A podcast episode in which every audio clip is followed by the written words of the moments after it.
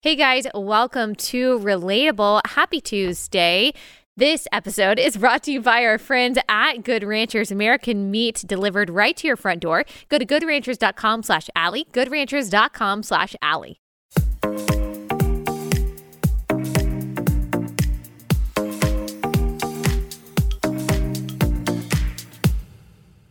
Okay, guys, are you ready for this? I wish that we had had like a sound effect that said, are you ready for this? As soon as we came to this opener, because we have another incredible, fascinating conversation for you about the Great Reset, how everything that's going on right now, what was happening in Canada, but more importantly, what's happening with Russia and Ukraine, the messaging about Russia and Ukraine, what the heck is actually going on. We're going to sift through some of the propaganda there. We're going to look at why it seems like some of the worst people in the world are all saying the same thing about that, how this plays into the Great Reset, the World Economic Forum. And we are going to link our past episodes on this. I just want to say, like, we were one of the first shows that were that was talking about the World Economic Forum and the Great Reset. Not because of me. I didn't discover this stuff, but because of the guests that we had on. Glenn Beck has been talking about it forever, even before really anyone knew what it was. But my guest, just uh, Justin Haskins, really has been on the front lines. He was one of the pioneers of talking about this.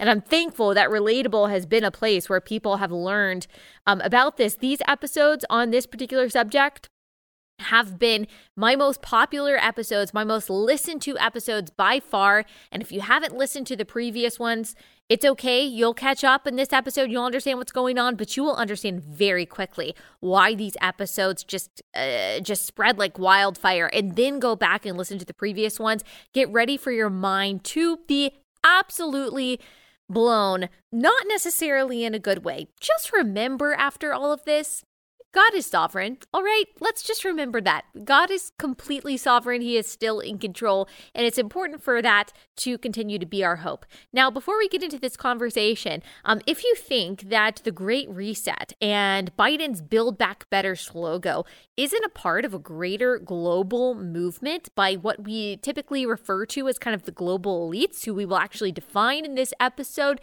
then I want you to listen to this clip of different world leaders saying strangely the same thing. And enable us not just to come through this crisis, but to come back stronger and build back better. But this global pandemic has also created an opportunity to build back better. To keep drawing together our shared experience and insight and enable us to build back New Zealand even better. But the COVID nineteen pandemic can also be a moment for resolving long-standing conflicts and addressing structural weaknesses. Four sets of priorities can guide the response to build back better. Okay, so that was just a few. There are a ton of global leaders who have said the same thing, and these are all lines by the World Economic Forum. You'll notice that the last guy said structural weaknesses. What we'll talk about today is them wanting to take over the global economy and change it according to the interests of the people who run the World Economic Forum and their um, their uh, various ambassadors in different world governments and in corporations. Justin Trudeau and all of those world leaders. There's also a montage out there of them using the term Great Reset. All right. So I wish it were a conspiracy. I really do, but it's not. To break it all down for us is Justin Haskins. So without further ado, here he is. Justin, thank you so much for joining us yet again. So we were talking before the camera started rolling that the world may be ending. And we're going to try, as we always do, to end on a positive, optimistic note. If nothing else, we know that God is in control. Um, but tell us, I mean, if you just kind of want to start big picture, how is what's happening with Russia, Ukraine, lots of other things that are going on, how does this fit into this whole Great Reset narrative that we've talked about so many times? Right. So I told you when we first started talking about the Great Reset that almost everything that happens is somehow related to the Great Reset. Yeah. And I I know that some people might hear that and think, all right, this guy is, you know, he talks about the Great Reset all the time. So, of course, you know, to a hammer, everything looks like a nail. Right. right. But I really, truly believe that the evidence shows that there are good there, there, that there is a, a lot of uh, there's a lot of reasons to think the Great Reset is tied to what Putin is doing in Ukraine. Mm. So to understand this, the first thing that people need to grasp is that there is an ideological war. And this is not a controversial point. There's an ideological war that's going on in Europe, in Asia, in the Middle East, and in Russia. And that ideological war is between people who I would consider to be international fascists. That's the Great Reset people. They're not necessarily invading countries and doing things like that per se, but they want to impose their ideas on the rest of the world through the financial system, through social credit scoring systems like uh, environmental, social, and governance scores, E S G right. scores, um, and all the stuff we've talked about before, right? And this is like then, Klaus Schwab. This is... George yes. Soros. This is some, I mean, okay, I'm sorry. I hate, I hate to pause and interrupt you when you're on a roll, but just for some people who may not know, first, you're talking, okay, so you're talking about these fascists, which I would agree. They're not like your traditional fascists that are necessarily rolling into a country with, you know, a tank and taking over, but they are, they're imperialists because they are trying to conform countries to their vision of what they want the world to be through a variety of policy changes and through infiltrating governments with people who will basically do their bidding. Before we keep going into what that actually looks like, can you just tell us a little bit about how these people came to power? Klaus Schwab, how did these people like have as much influence as they do? And how did they get started on kind of manifesting all of their plans in the way that they are? Yeah, so th- th- there's been a movement that's been going on for decades and decades and decades. Uh, Klaus Schwab, the head of the World Economic Forum, uh, he started the World Economic Forum, I think, back in the nineteen seventies. Mm. And that's where he first launched this idea of a Great Reset. Back then, he was calling it stakeholder capitalism, and that's sort of how it's developed over time. And he's he's there's been a whole bunch of manifestations of it. The Great Reset is the most recent one. Um, but the idea uh, developed really with Klaus Schwab and a bunch of other people around that period of time in Europe. And it has spread over uh, over the succeeding decades, over the past fifty, sixty years, where they've bought, gotten more and more buy-in from corporate leaders who are all behind this, uh, from banks and financial institutions and others. I think largely because other sort of left-wing movements failed. Uh, they failed for a variety of different reasons, but the biggest one, I think, is that they couldn't figure out a way to get enough funding to have, say, the Green New Deal is a good example of that. Um, where do you come up with, you know, fifty to one hundred trillion dollars for the Green New Deal in taxes and in the sort of traditional ways that you would raise revenue for a program like that? How do you get countries, uh, elections, uh, or, or um, voters to sign on to something really radical like that? Um, and especially when you have big corporations and wealthy people often fighting those causes because they don't want to be taxed. They want right. to keep more of their money, right? They don't like regulations. They want uh, a freer marketplace. Well, how do you get those people on board? And what they came up with was this solution of let's just buy all these people off, not just through traditional cronyism, but through massive amounts of money printing. Let's buy them off, get them on board, and then figure out a system for determining who the good companies are and who the bad companies are, who who the good banks are, who the bad banks are. That's what E S G scores uh, are designed to do. Mm-hmm. And then we'll reward the people who are on our side and we'll destroy the people who are not through the financial system. And that way we can reshape society through the corporations, through the products and services that people buy, through social media platforms, technology, and other things, without ever having to pass a law, because that was the other challenge, right? They would pass these sweeping laws in some cases, and then courts would throw them out, especially here in America. So if you think about just Obamacare alone, like just the individual mandate, that's that's that one thing alone was tied up in court for years and years and years. So if you really want to reshape society, it would be so much easier if you could get all these businesses and banks to go along with you and then kind of impose it through them. And that's exactly the system that has uh, developed over time. It's it's an alliance of all these very powerful interests, and they're all getting rich off of it. Um, this is very well documented that they're they're all getting very rich. They're promised that they're going to get rich. off of this sort of scheme, as I would see it. And in the process, they get to have these elaborate dinner parties in Davos and talk about how they're saving the world, and they get to stroke their egos and their savior complexes and all of that, get fired up. And so I think it's been a long time coming, and you could argue that it goes all the way back to the progressive movement of the early nineteen hundreds, even the late eighteen hundreds. This idea of if we can get the elites to buy in, and we can get all the corporations going in the right direction, get all of the powerful special interests going in the right direction, and we can reshape society without ever having to pass a law in order to do it. So this idea has been around for a long time. It's just the most recent manifestation has been particularly successful because of advancements in technology, the financial system, COVID, and all this other stuff. And just remind people, when you say reshape society, I know you mentioned stakeholder capitalism, um, but what does that look like kind of in practical layman's terms? When they say they want to reshape society, what exactly do they mean? Uh, the primary way they plan to do that is through the E S G scores that I was referencing before, mm-hmm. where essentially they would judge a business and investors and banks on how well they align with certain social credit scores. And this These is metric already systems. happening, by the way. You said would, but this is currently happening. Companies have E S G scores that they are honestly more concerned with than um, what their customers want, their the size of their customer base, or even profit. They are more concerned with their E S G scores than any of those things. And so we've talked right. about like, oh, why would Amazon or why would Disney do things that they know is going to polarize half of America? They don't care because they're really not beholden to certainly conservative America. They just don't care. Yeah, that that's exactly right. See, in, in a free market economy, the idea is that people, the businesses are going to respond to what customers want, right? So if customers want free and open platforms on social media, then that's what the free market is going to give them. That's the idea. But what happens when the biggest customer becomes government and these big financial institutions and pr- public-private partnerships where these financial institutions and government are working together? Well, then they're more, they're the most important customer. So the market's going to do whatever they want.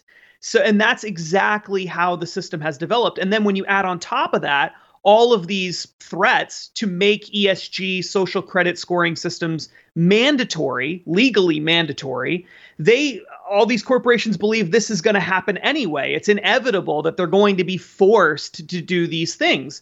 Uh, the Biden administration has already put together Uh, groups within the S E C, the, the Securities and Exchange Commission, that's what's in charge of essentially regulating the stock market, and various other bodies within the uh, American government to uh, kind of move in the direction of mandatory E S G disclosure and eventually having mandatory E S G scores. In the European Union, the European Parliament voted last year to create a mandatory E S G system for all of the European Union.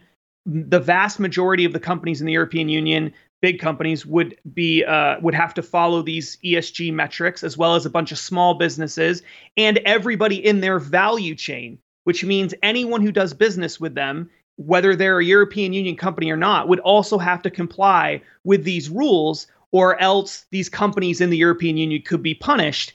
And that hasn't become law yet. It's close to becoming law. Probably will happen this year. But it's already passed through the parliament, and now it has to go through the European Commission. So if you're a company and you're looking at all of the money behind this, more than one hundred trillion dollars behind this, this uh, E S G movement, you look at what's happening in Europe and you see this is almost about to become law there. You see regulatory agencies in the United States starting to push this. And you think to yourself, I, I might as well just go along with it and be on the good side of all of these people. And then that way I get to look like a hero. The media will talk about how sustainable and responsible and equitable I'm being. And I get to make lots of money in the process because all of this money is being printed and distributed to the people willing to play ball with this through the Federal Reserve and other institutions. It just makes too much sense for them to, to go along with this system. And that's exactly why you're seeing companies like Coca-Cola suddenly training their uh, employees to be less white. And you see American Airlines suddenly getting involved in voting laws, and Microsoft all of a sudden caring about whether you have voter I Ds in because Georgia. Because of their E S G score.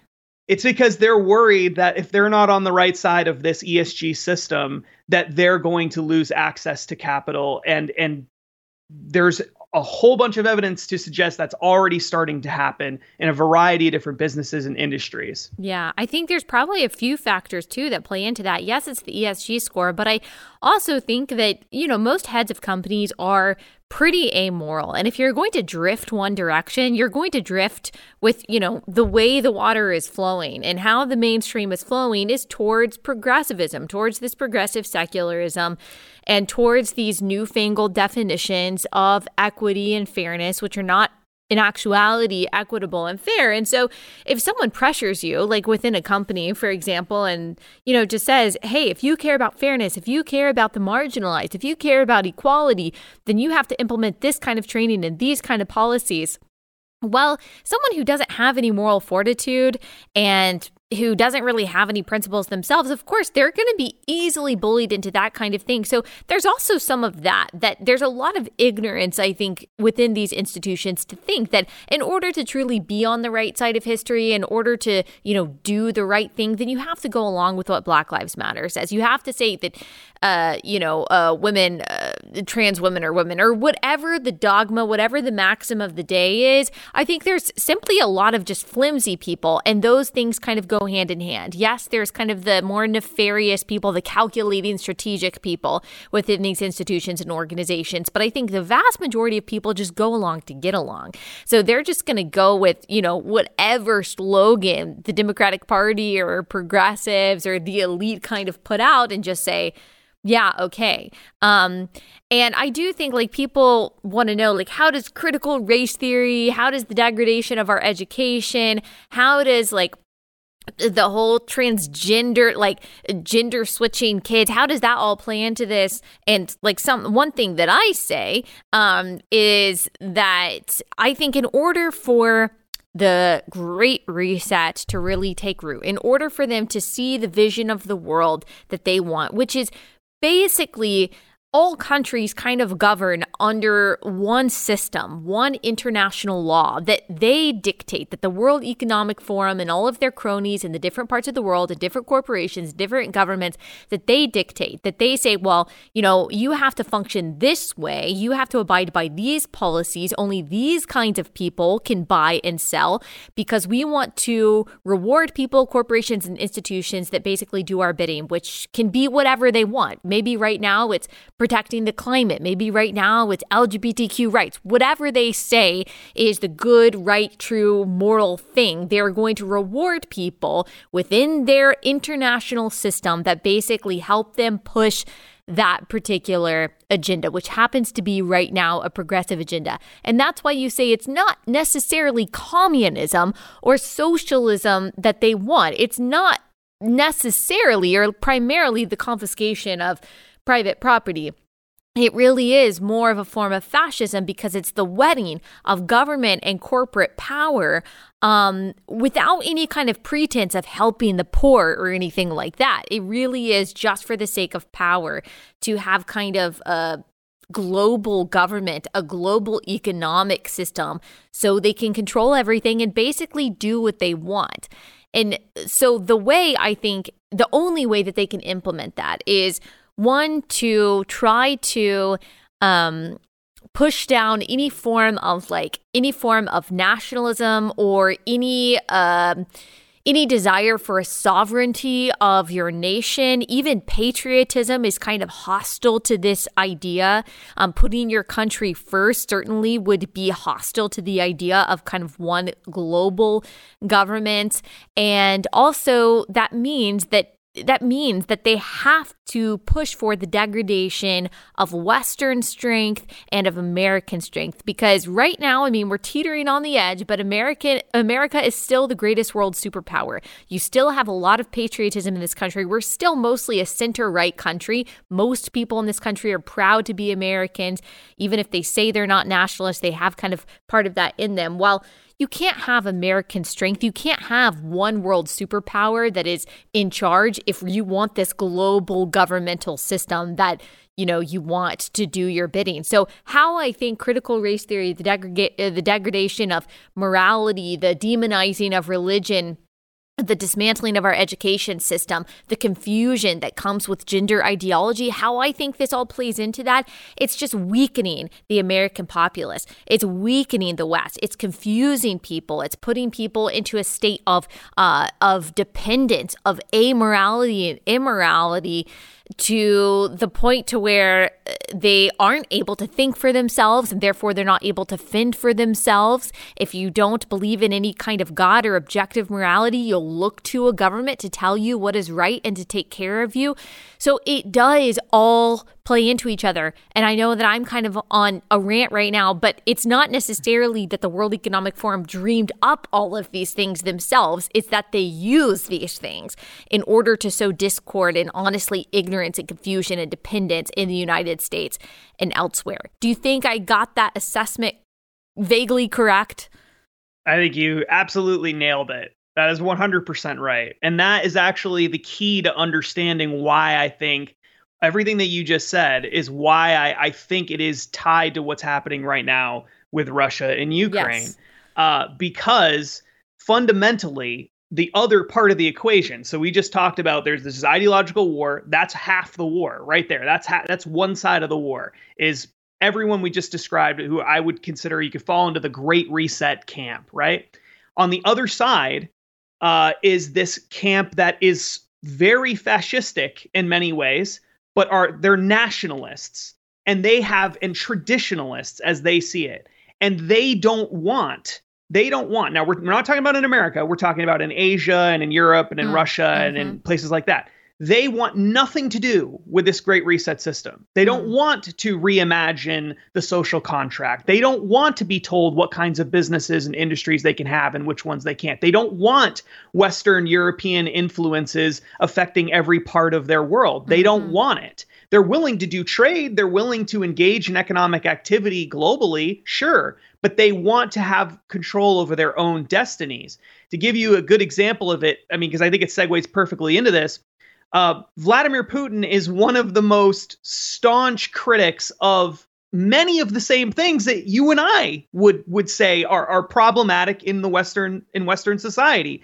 Uh, and so one of the things that he said was uh, today, many nations are revising their moral values and ethical norms, eroding ethnic traditions and differences between peoples and cultures. Society is now required not only to recognize everyone's right to the freedom of consciousness, political views, and privacy, there's his authoritarianism, but also to accept without question the equality of good and evil, strange as it seems, uh, concepts that are opposite in meaning. And then he says Russia can be a defender of all of this with its great history and culture, with many centuries of experience, not of so-called tolerance, neutered and barren, he's making a social commentary there, but of the real organic life of different peoples existing together within the framework of a single state. He's talking about sort of Russia, Eurasia, and all of that. And so what he's he's saying, we know that there are more and more people in the world who support our position of defending traditional values. And uh, Russia's role is to prevent movement backward and downward into chaotic darkness and to a return to a primitive state. So again, he, he's talking mm-hmm. about these moral issues, these moral problems that, w- that exist in the West, he, he, where essentially Uh, we've thrown out every idea that has ever existed before. We're redefining absolutely everything. We're tearing down all notions of traditionalism. For thousands and thousands of years, things that basically everybody in the West believed to be true are now no longer, you're not even allowed to say them without being yeah. ostracized right. from the world, right? Like, as a, like a man is a man.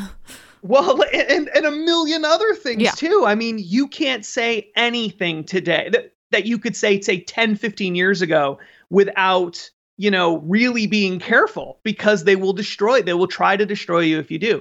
So Russia sees itself as a leader in this movement against the spread of this liberal, this really extreme liberalism now, that emanates out of Europe. Really see themselves as that? Or do you just think that Putin is saying, that they see themselves as that. And really, it's just about imperialistic power. And what he's kind of saying is more just kind of propaganda to try to get some people on his side.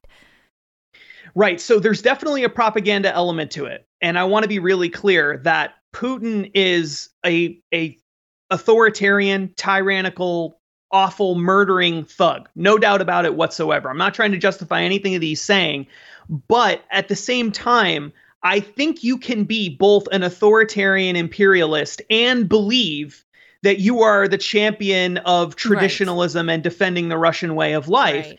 And the other thing is that, you know, people have a tendency to look at all of this and they say, well, you know, what is this really? It can't really just be about, you know, defending traditional values and defending, you know, sort of Russia as an idea and all of this. That doesn't really make any sense. And I would agree with that.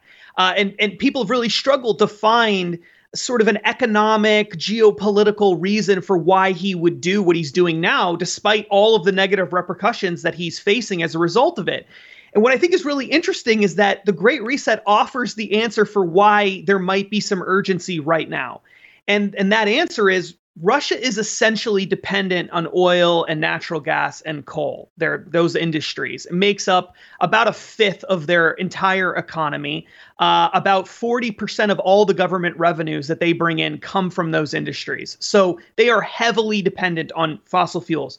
Now, what is the Great Reset been saying? What's the, one of the biggest parts of the Great Reset over the past year and a half? It's that they're going to use the global financial system to destroy the fossil fuel industry everywhere, that they have over a hundred trillion, trillion with a T, a hundred trillion dollars behind this movement to phase out all of fossil fuels.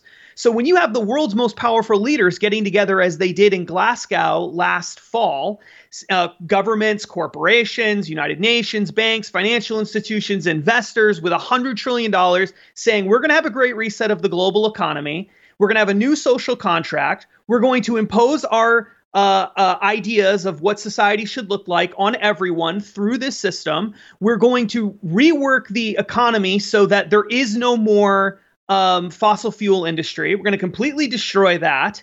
And you're Russia and you're looking at all of this. You're saying to yourself, doesn't that mean you're saying you're going to destroy our entire economy? Because our economy is built on this. We can't survive without this. And they're openly saying that this is our plan over the next ten to thirty years. Then at the same time, they turn around and say, and we're going to try to expand NATO. And we're going to try to expand NATO, which is sort of, in the Russian mind, seen as the military arm of the Great Reset type people, nations and leaders. I mean, we're going to expand that into Ukraine. They at least see it as the military arm of the West, for sure. I mean, they're, they are already surrounded by several NATO countries. That's right. That's right. And these countries that surround them that are part of NATO, and Ukraine, which wants to be part of NATO, have a very long, bloody anti-Russian history going back into the Soviet Union and even before that. So these countries don't like Vladimir Putin. They don't like Russia. And now they have NATO moving in, going onto the border of, of Russia, simultaneously saying we're, we're the same people allied with NATO that control NATO are simultaneously saying, and we're going to destroy your economy uh, by phasing out fossil fuels everywhere. And it's not because of market forces. It's not because people don't want it or that it doesn't work anymore, or that there's something better out there. It's that they want to fight climate change, and they've just decided they're going to impose this on everybody around the world. So when you add all that stuff up and you look in, from the perspective of an authoritarian, right? If you're already a tyrant, you're already a murdering tyrant that throws people in jail for saying things you don't like, right, that assassinates opposition leaders, and that kind of stuff is happening. Is it really surprising that then you would turn around and say, I'm not going to let this happen to me and to my country. I want to be a hero of the Russian, uh, you know, national fascist way of, of the world. And I'm going to do everything I can to solidify that legacy. And this, I think, is part of that movement toward him doing that. Okay, guys, taking a quick break from that amazing conversation to tell you about our first sponsor for the day, and that is Genucel. All right, this skincare company, I've been advertising for them for quite a while. They have a new Ultra Retinol Cream that uses dual action skin technology that visibly reduces and improves red, inflamed, and yes, even blotchy skin. So if you're like me and you don't want the Botox, you don't want the needles, you don't want any kind of invasive stuff, procedures on your face, but you're still looking for ways to look your best, then Genucel could be a really great option for you. Uh, they combine uh, hyaluronic acid and breakthrough phyto retinol. I'm trying to pronounce that correctly, so that you can smooth away forehead wrinkles, laugh lines, plus renew and revitalize your appearance without the harsh effects and irritation of retinol. Uh, Genucel Ultra Retinol is safe for sensitive skin, provides effective hydration and skin renewing benefits for all skin types. And if you don't like it, if it doesn't work for you, no problem. You get one hundred percent of your money back guaranteed. For a limited time, you can try Genucel's Ultra Retinol free with Genucel's most popular package. Uh, save over sixty percent on Genucel top sellers right now and get an extra ten percent off when you enter my special code Allie at checkout. That's Genucel.com slash Allie, code Allie. That's G-E-N-U-C-E-L dot com slash Allie, code Allie. So Ukraine, though, why Ukraine? Is it just because it's a neighboring country? I mean, I know he said in his speech, which I think was largely propaganda, he said, you know, we have one heritage, we have one culture, you know, we share somewhat of a language. There are already parts of Ukraine, eastern Ukraine, that are very pro-Russia. Um, is I mean, does he really believe that? Does he really believe, do you think that, you know, Ukraine is was really always meant to be a part of Russia? Or do you think that's just kind of what he said? And what it actually is, is that he feels boxed in by these hostile powers and by this new system that basically wants to uh, wants to tank their entire economy.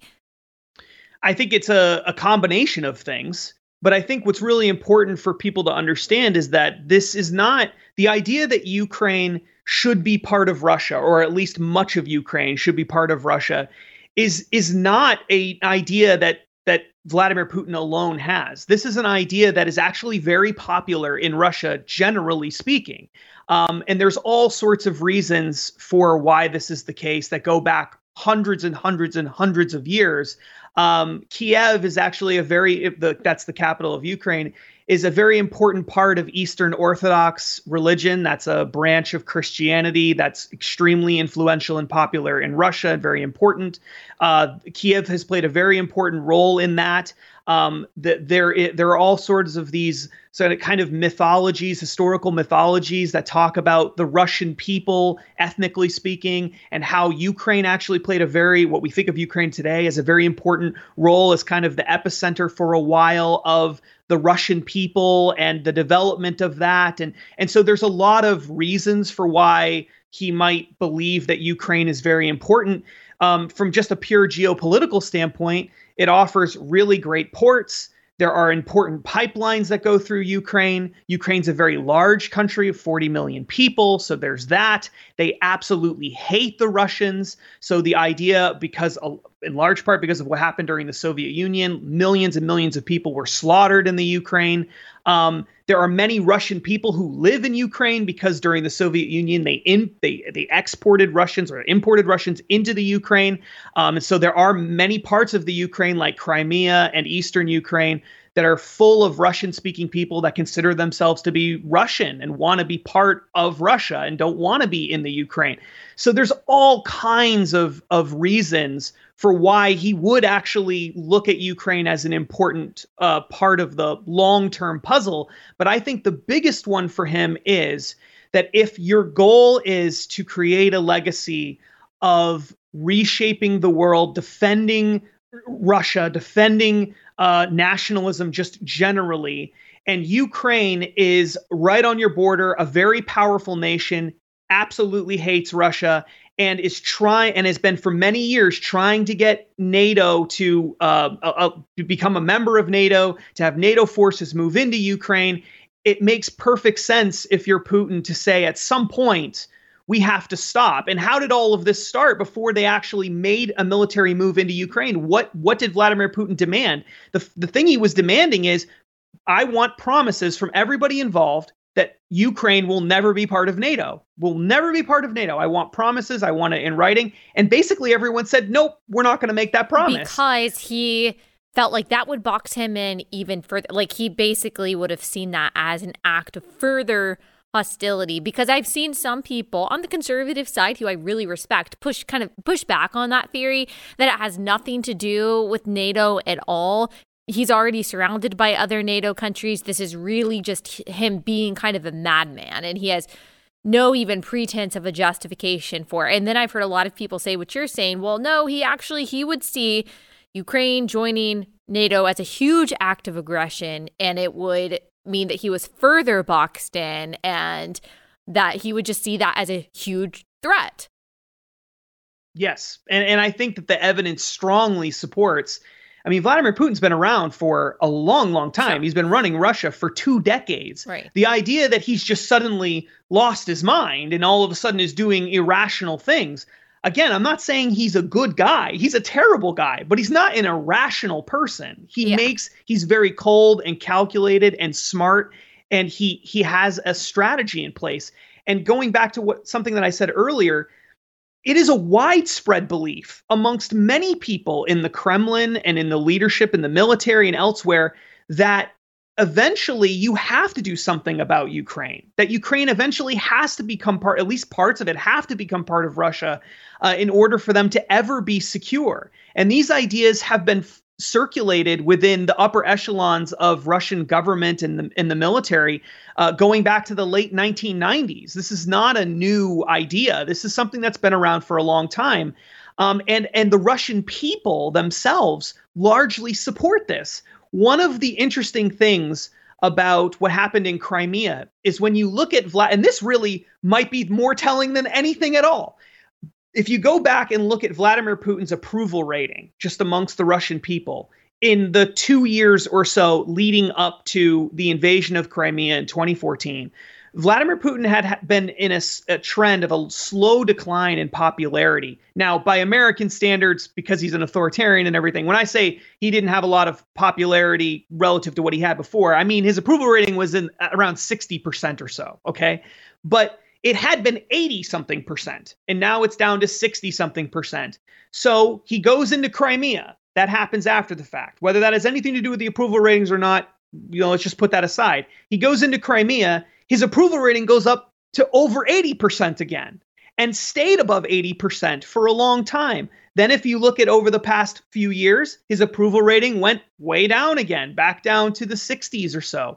And then the most recent approval rating we have from, say, January or so, his approval rating started going back up again. Now, once he started banging the war drum, because people in Russia want to rebuild this idea of a Russian empire. They want, there are very proud people. They want to believe that their that their country plays an important role in the world. They want to reunite the Russian-speaking peoples of the world. They want to defend what it means to be Russia.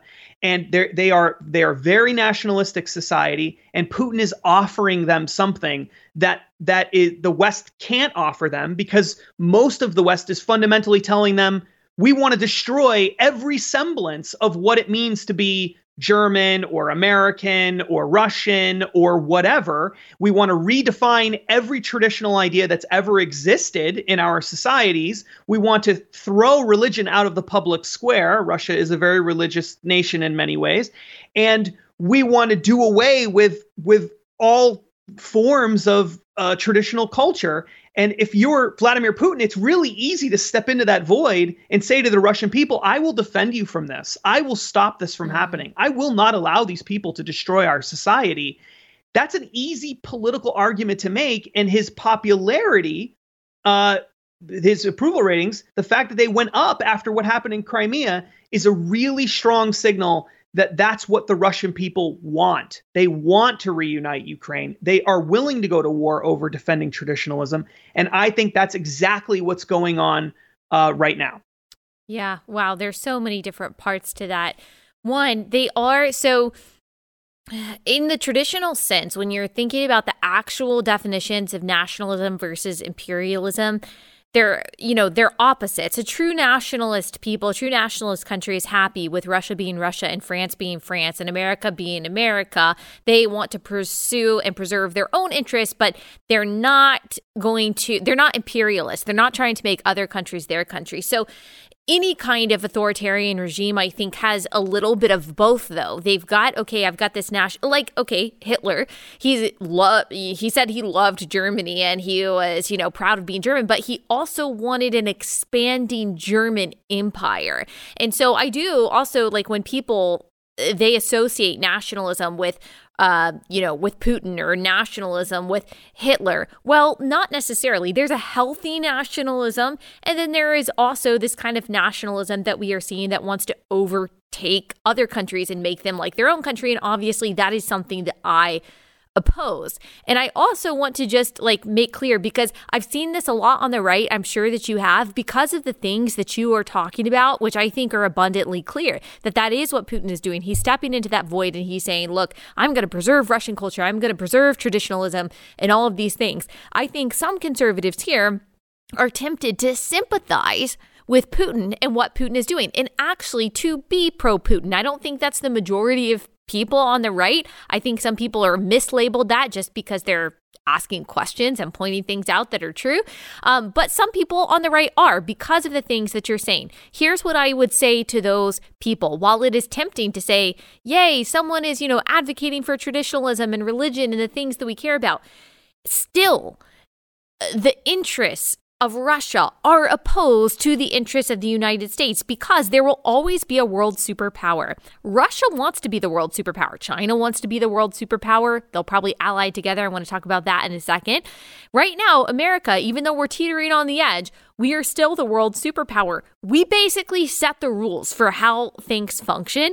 And while that has not been perfect, having a world superpower that actually believes, at least we're supposed to believe, in free speech and freedom of religion and due process, that makes a big difference versus world superpowers that do not believe in that at all, that actually imprison and murder and torture dissidents or religious minorities or political minorities or whatever.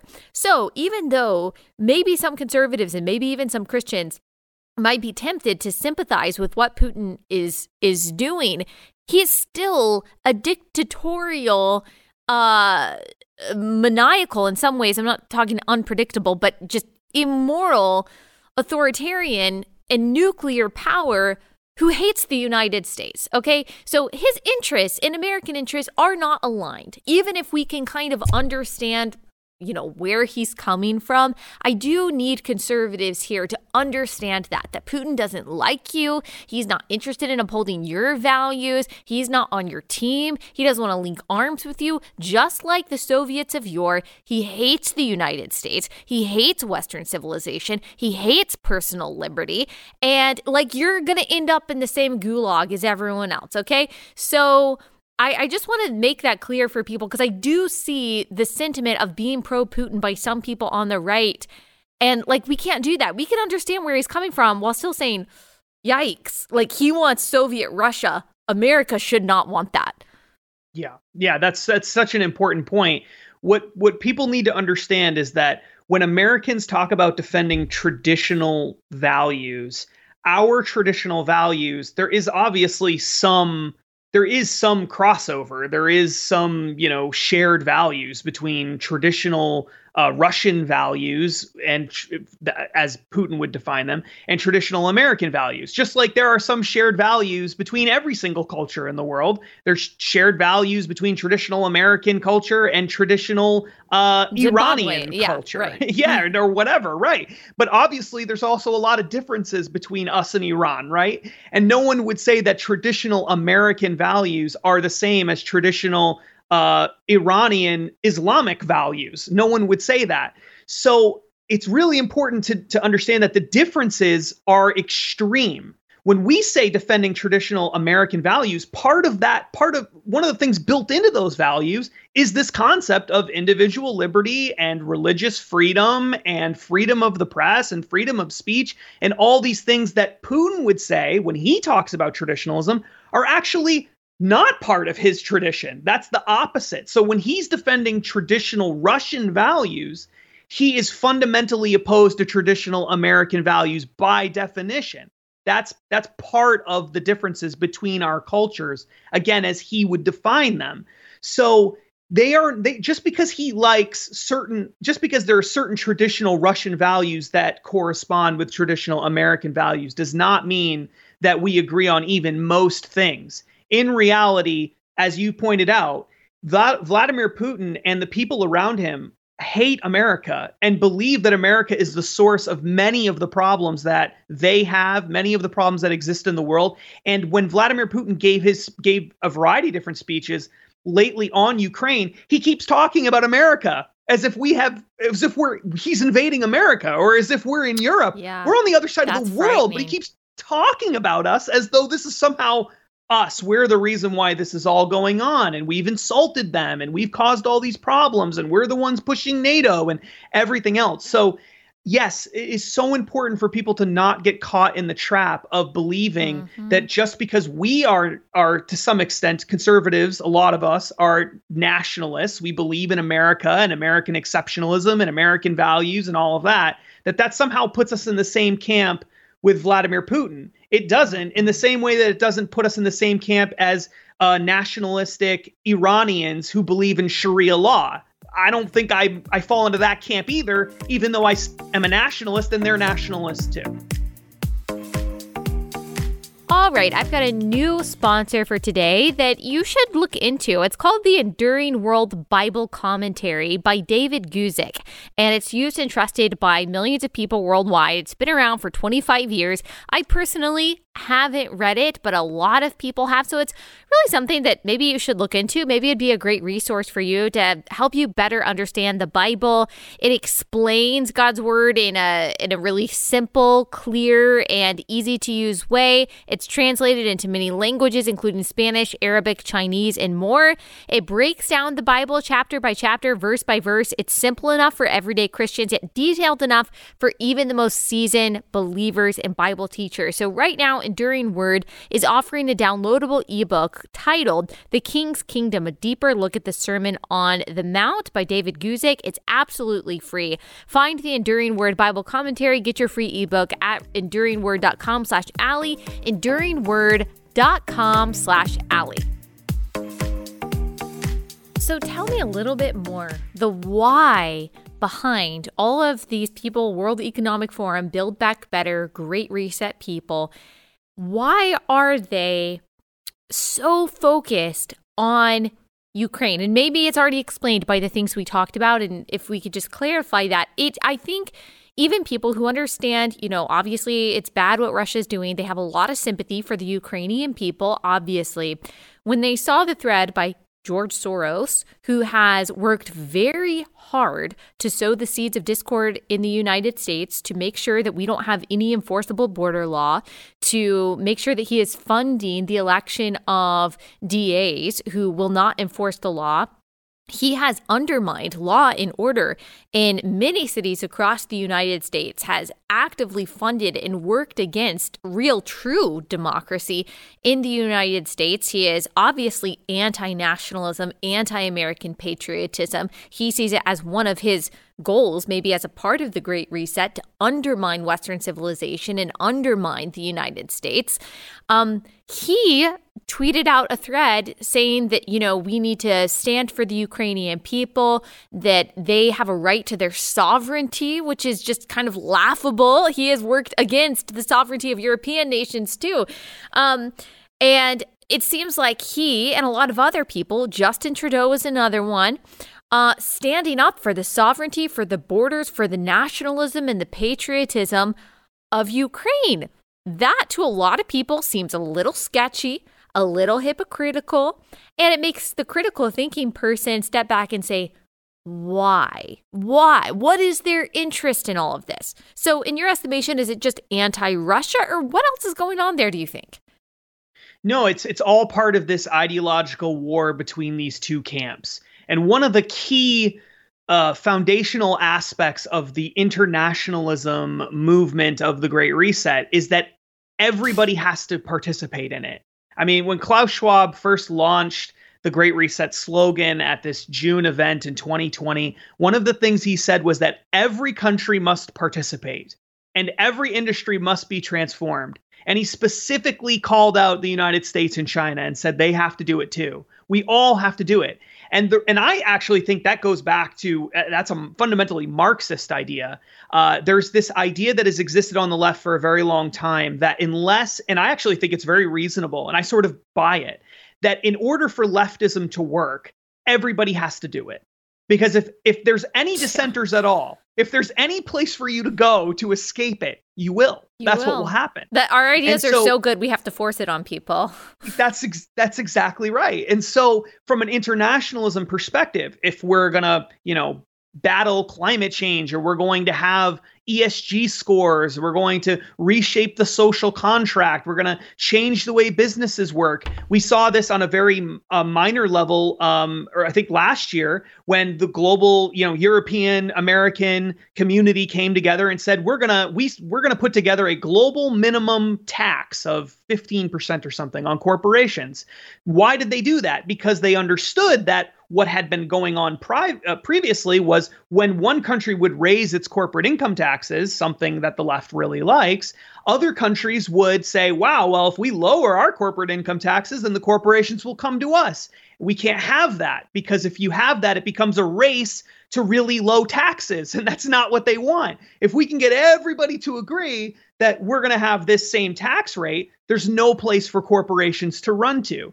So that whole idea of, and climate change is the classic example of that, right? They're constantly telling us all the time that if any anyone dissents, any big country dissents from this, we're all going to die from climate change in one hundred years. So everybody has to sign on. Do Everyone they believe has to be that, or is climate change the pretense for control?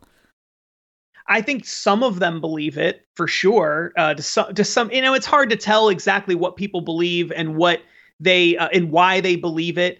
Um, I think I, I'm very suspicious that most of the leaders, political leaders especially, actually believe that climate change is an existential threat, meaning an, a threat to human civilization, which right. is what they mean when they say existential. When you see them, Uh, as Barack Obama did, buying a multi-million dollar mansion on Martha's Vineyard, right. which is an island uh, that his own government said that very spot where he built, where he has this mansion, was going to be swallowed up by the seas within the oh next my few decades. His own government said that in a report. The idea that those people, Leonardo DiCaprio, another one, flying around the world in private jets while telling everyone that we yeah. should be biking to work, like, Harry do they really believe face. that? Yeah. Yeah, they're all they all do it. They're all gigantic hypocrites, every single one of them. So if they actually believed the world was about to end, they would be like Greta Thunberg. They'd be riding boats yeah. across the Atlantic True. Ocean to come to America, it. right? She believes it. And yeah. if you listen to Greta Thunberg talk about these people, uh, the, the Joe Bidens of the world and uh, Boris Johnson, people like that, she talks about them as this, as if they're horrible people, just terrible people. Mm, she hates wow. those people. Just as much as just as much as I do, yeah. because she thinks that they're all a bunch of hypocrites doing this for political reasons. So, yeah, I, I would say that that's probably the most likely scenario. Yeah. So I have more to I've I've more to ask on that. But oh, my gosh, as always, I need four more hours, Justin. Um, OK, but let me go back to Russia and Ukraine really fast, um, because, again, acknowledging that what's going on is not good and that there are people that are dying and hurting and all that. I am like one degree of separation from someone who had to escape Ukraine. And so I'm not doubting just the like horrors that are being experienced there. But I also think that people have a valid reason to to wonder why there seems to be like a unanimous, unanimous talking points about what's going on in Ukraine, why people that we typically are totally opposed to when it comes to all of our policy ideas, our ideas of proper foreign policy and domestic policy, why they all seem to be saying the exact same thing, why there's so much focus on Ukraine when it seems like, and this was while Trump was president, I, I believe it was at the beginning of twenty twenty, right before COVID, when China overtook Hong Kong, which was an autonomous region that was really governed under First Amendment principles. really, the West hardly, outside of like a few conservatives, the West hardly made a peep about that. I have a hard time believing that when when China overtakes Taiwan, that we are going to see this kind of response. And yet, as this is happening to Ukraine, we have all of these very, what I believe, like Justin Trudeau, authoritarian leaders saying, wow, this is awful. They're anti-sovereignty, anti-borders for their own country, saying, wow, we need to protect Ukrainian borders. And then what I think is really troubling is that you've got these major corporations, Glenn Beck, who you've obviously worked with a lot, posted a picture of all of these corporations, Amazon, Adidas, Facebook, Dell, Samsung, PlayStation, Pornhub, TikTok. I mean, all of these organizations, a lot of whom we know do not have like any actual objective principles or values or morals whatsoever. They have left the Russian market. Um, I believe it's MasterCard and other banking and credit card services that have now disallowed just normal Russian civilians from using their services. How that's going to affect Putin, who is an authoritarian, I have no idea. Why this response from everyone to what Russia is doing? Meanwhile, China has been imperializing poor countries in different continents for decades. Not a peep out of these people, not a peep about Hong Kong. Again, I don't think that they are going to have the same response to Taiwan.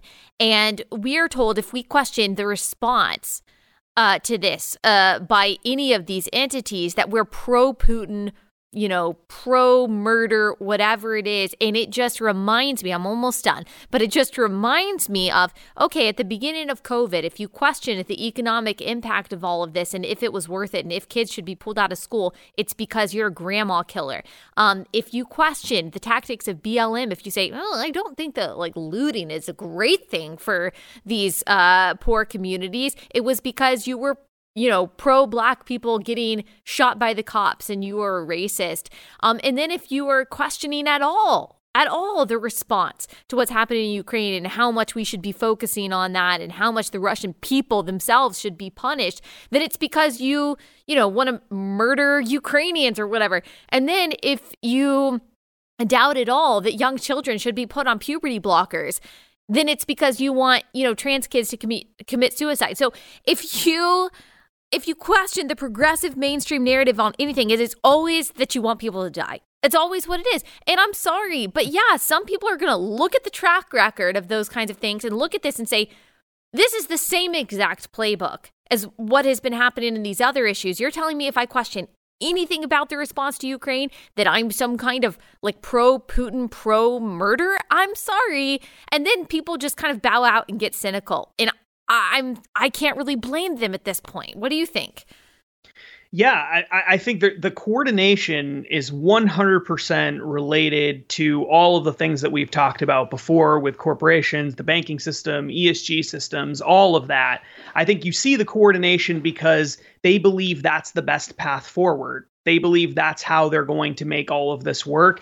It's part of their larger plans. Um, I think that the reason why you see the hypocrisy here, where people are extremely concerned about Russia, but they're still buying virtually everything from China, which has a million people in concentration camps right now, murders people all the time, as a gross human rights violator, does business with all sorts of other human bi- uh, rights violators all over the world, and nobody seems concerned about that, I think is largely economic. Uh, everyone, China, the brilliance of, of China's strategy over the past twenty or to thirty years has been that they have made the world dependent on them for virtually everything. And so there's only so much criticism you can do of China before they start to uh, threaten to kill economic ties and all. I mean, we owe China money. We have, we are totally dependent on them for virtually everything.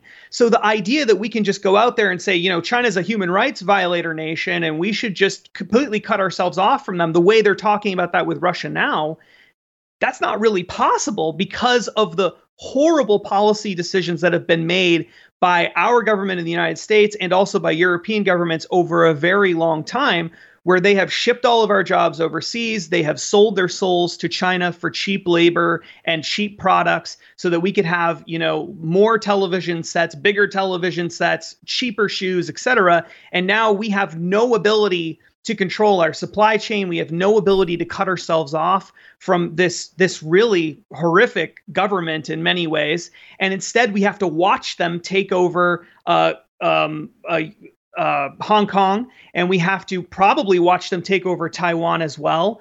Um, because what are we going to do? I mean, the N B A, I mean, there, there, there's been incredible examples of people in the yeah. N B A, LeBron James, other people criticizing Uh, China, even just sort of in passing or talking about Taiwan as though it were an actual nation, have the audacity to do that.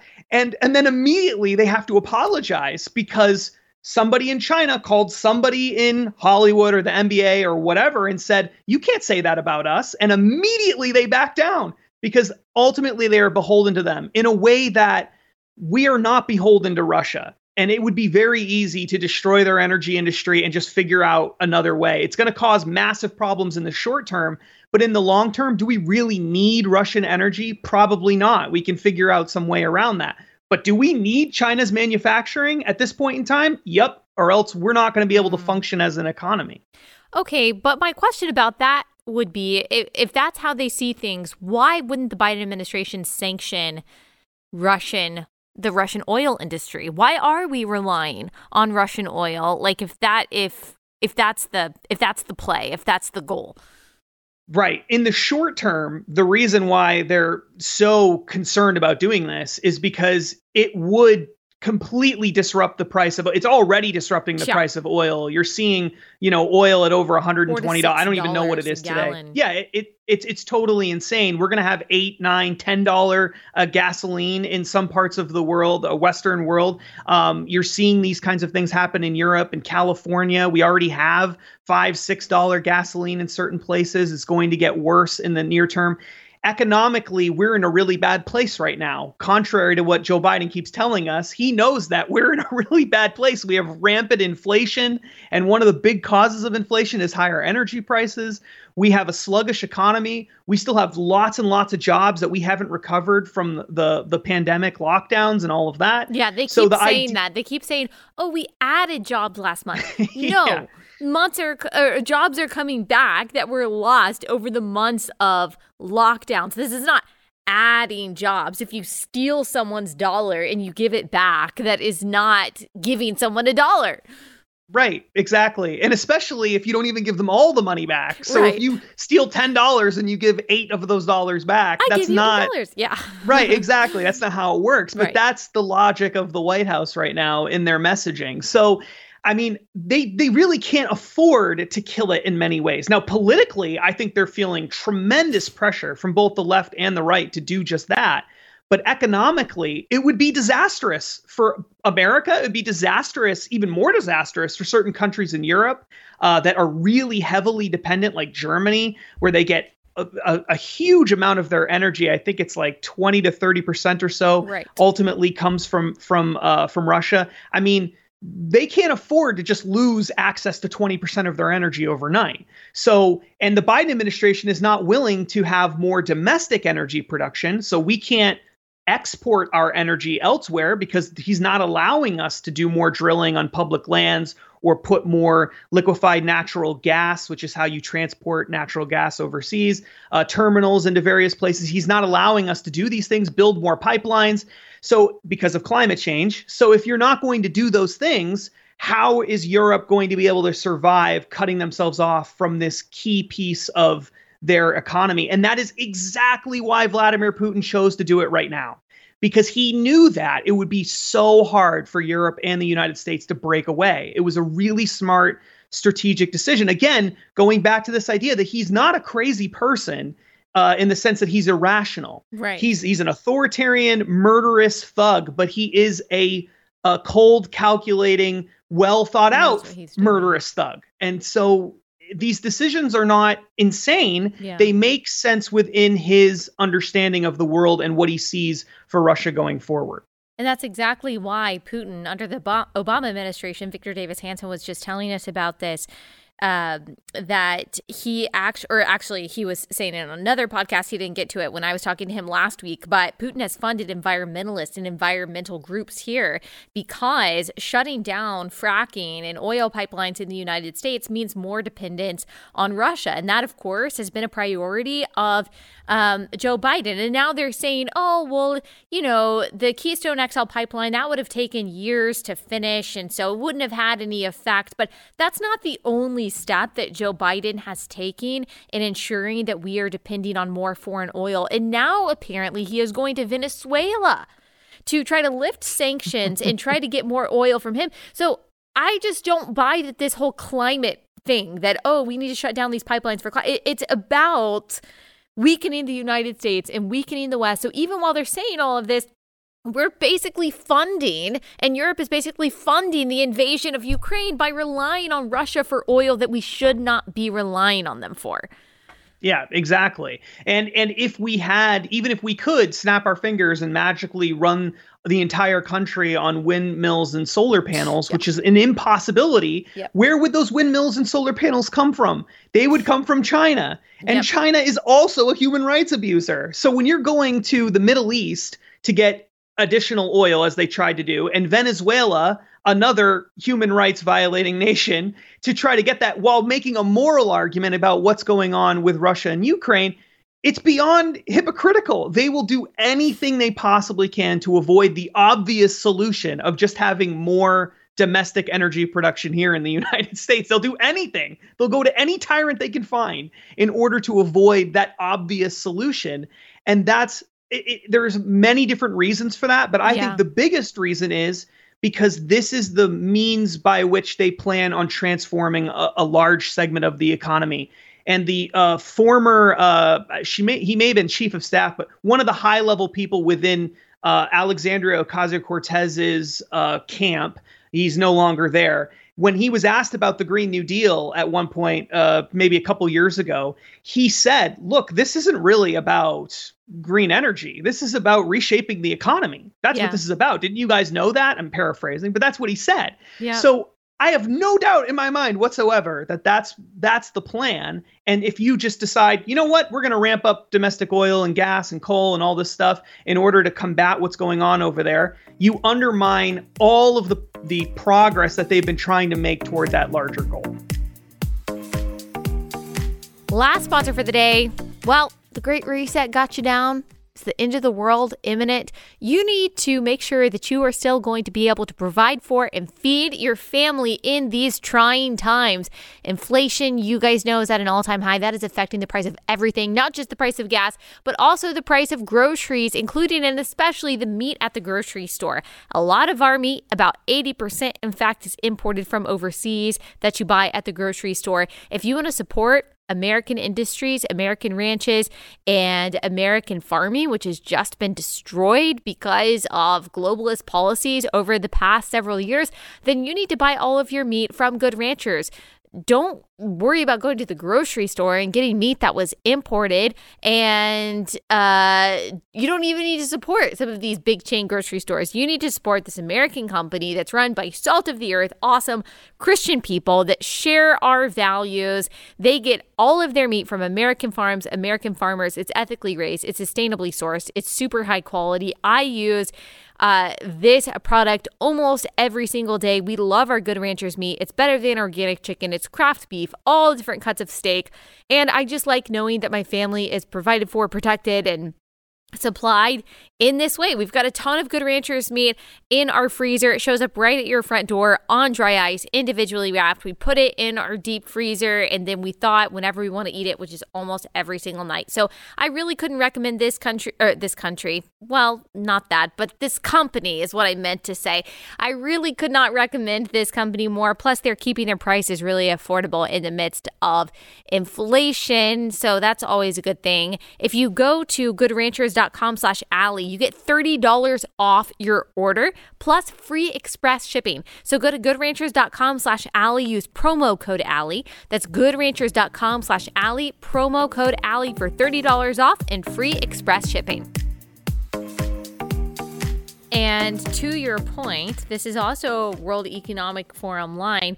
Biden's energy secretary, I don't think that we have this clip to play out, but I just remembered this, um, that she said that, yeah, you know what, right now we are going through a difficult time with higher gas prices, but that's because we are going through what she called an energy transition. All of this, they believe, is transitional, like you said, really for the reformation of the economy in line with their interests and making sure that the fossil fuel energy goes out of business is part of that. Now, whether or not that's truly because they think that's going to help the climate or just because that helps their interests, um, I'm not sure, but that's what he said. And also one of Biden's nominees, I'm not sure how to pronounce her name, Saule Omarova, um, she said in an interview, interesting, Uh, it, recently, interestingly, uh, November ninth, twenty twenty-one, we want the oil, coal, and gas industries to go bankrupt. And that's what we have to do if we want to tackle climate change.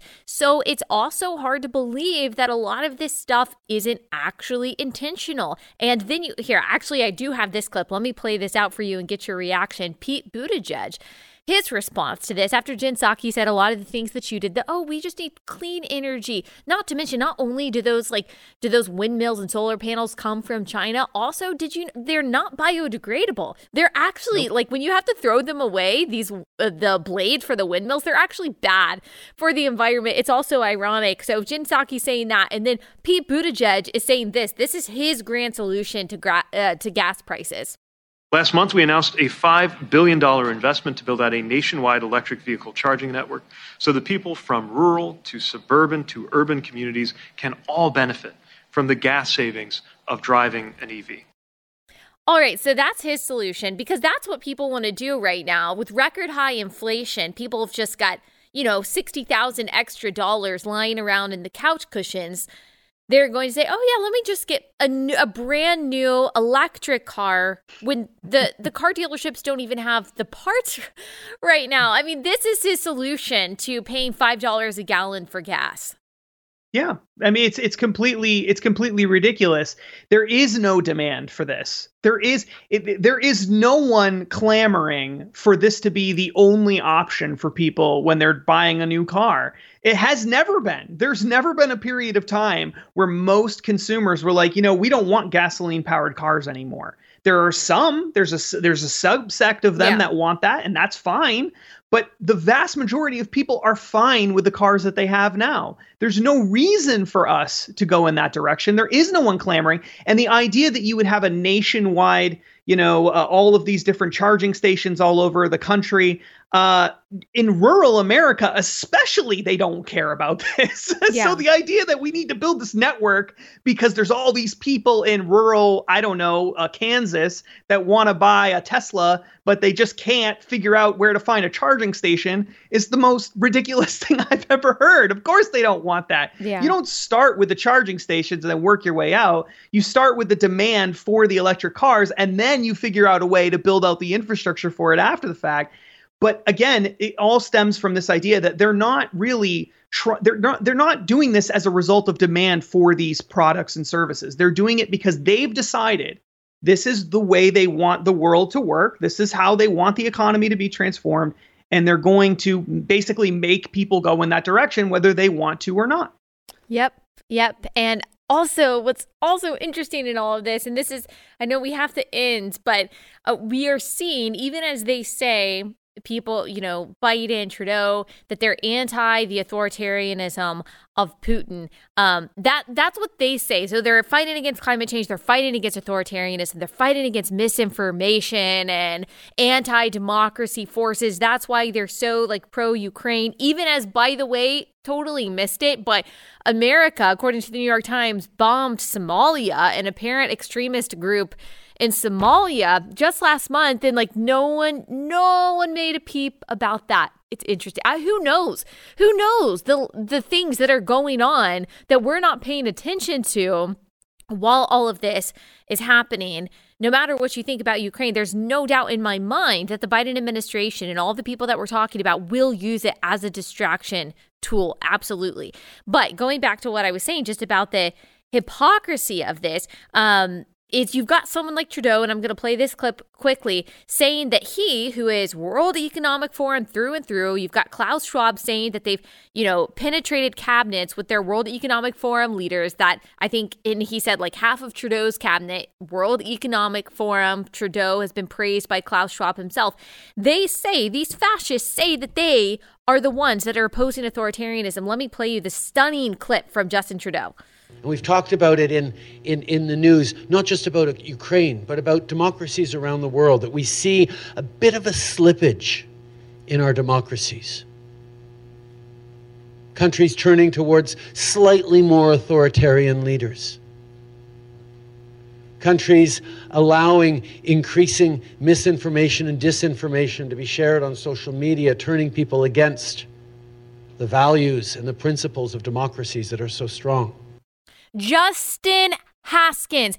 This is the same guy that encouraged corporations yeah. and banks and GoFundMe to cut off, to cut off truckers and peaceful protesters' supply of cash and resources because they were opposing his dictatorial mandates in yep. Canada. This is that same guy that is not afraid to censor people if they say something that he doesn't like. And yet this is the same thing we see with Joe Biden and these left-wing authoritarians. They say that they are for democracy. In actuality, they are the ones that are pushing against any dissent. And it's so ironic, Justin Trudeau wearing his little Ukrainian fra- flag pin. I mean, there. I'm sorry, as we say in the South, there's a fly in the buttermilk when it comes to all of this.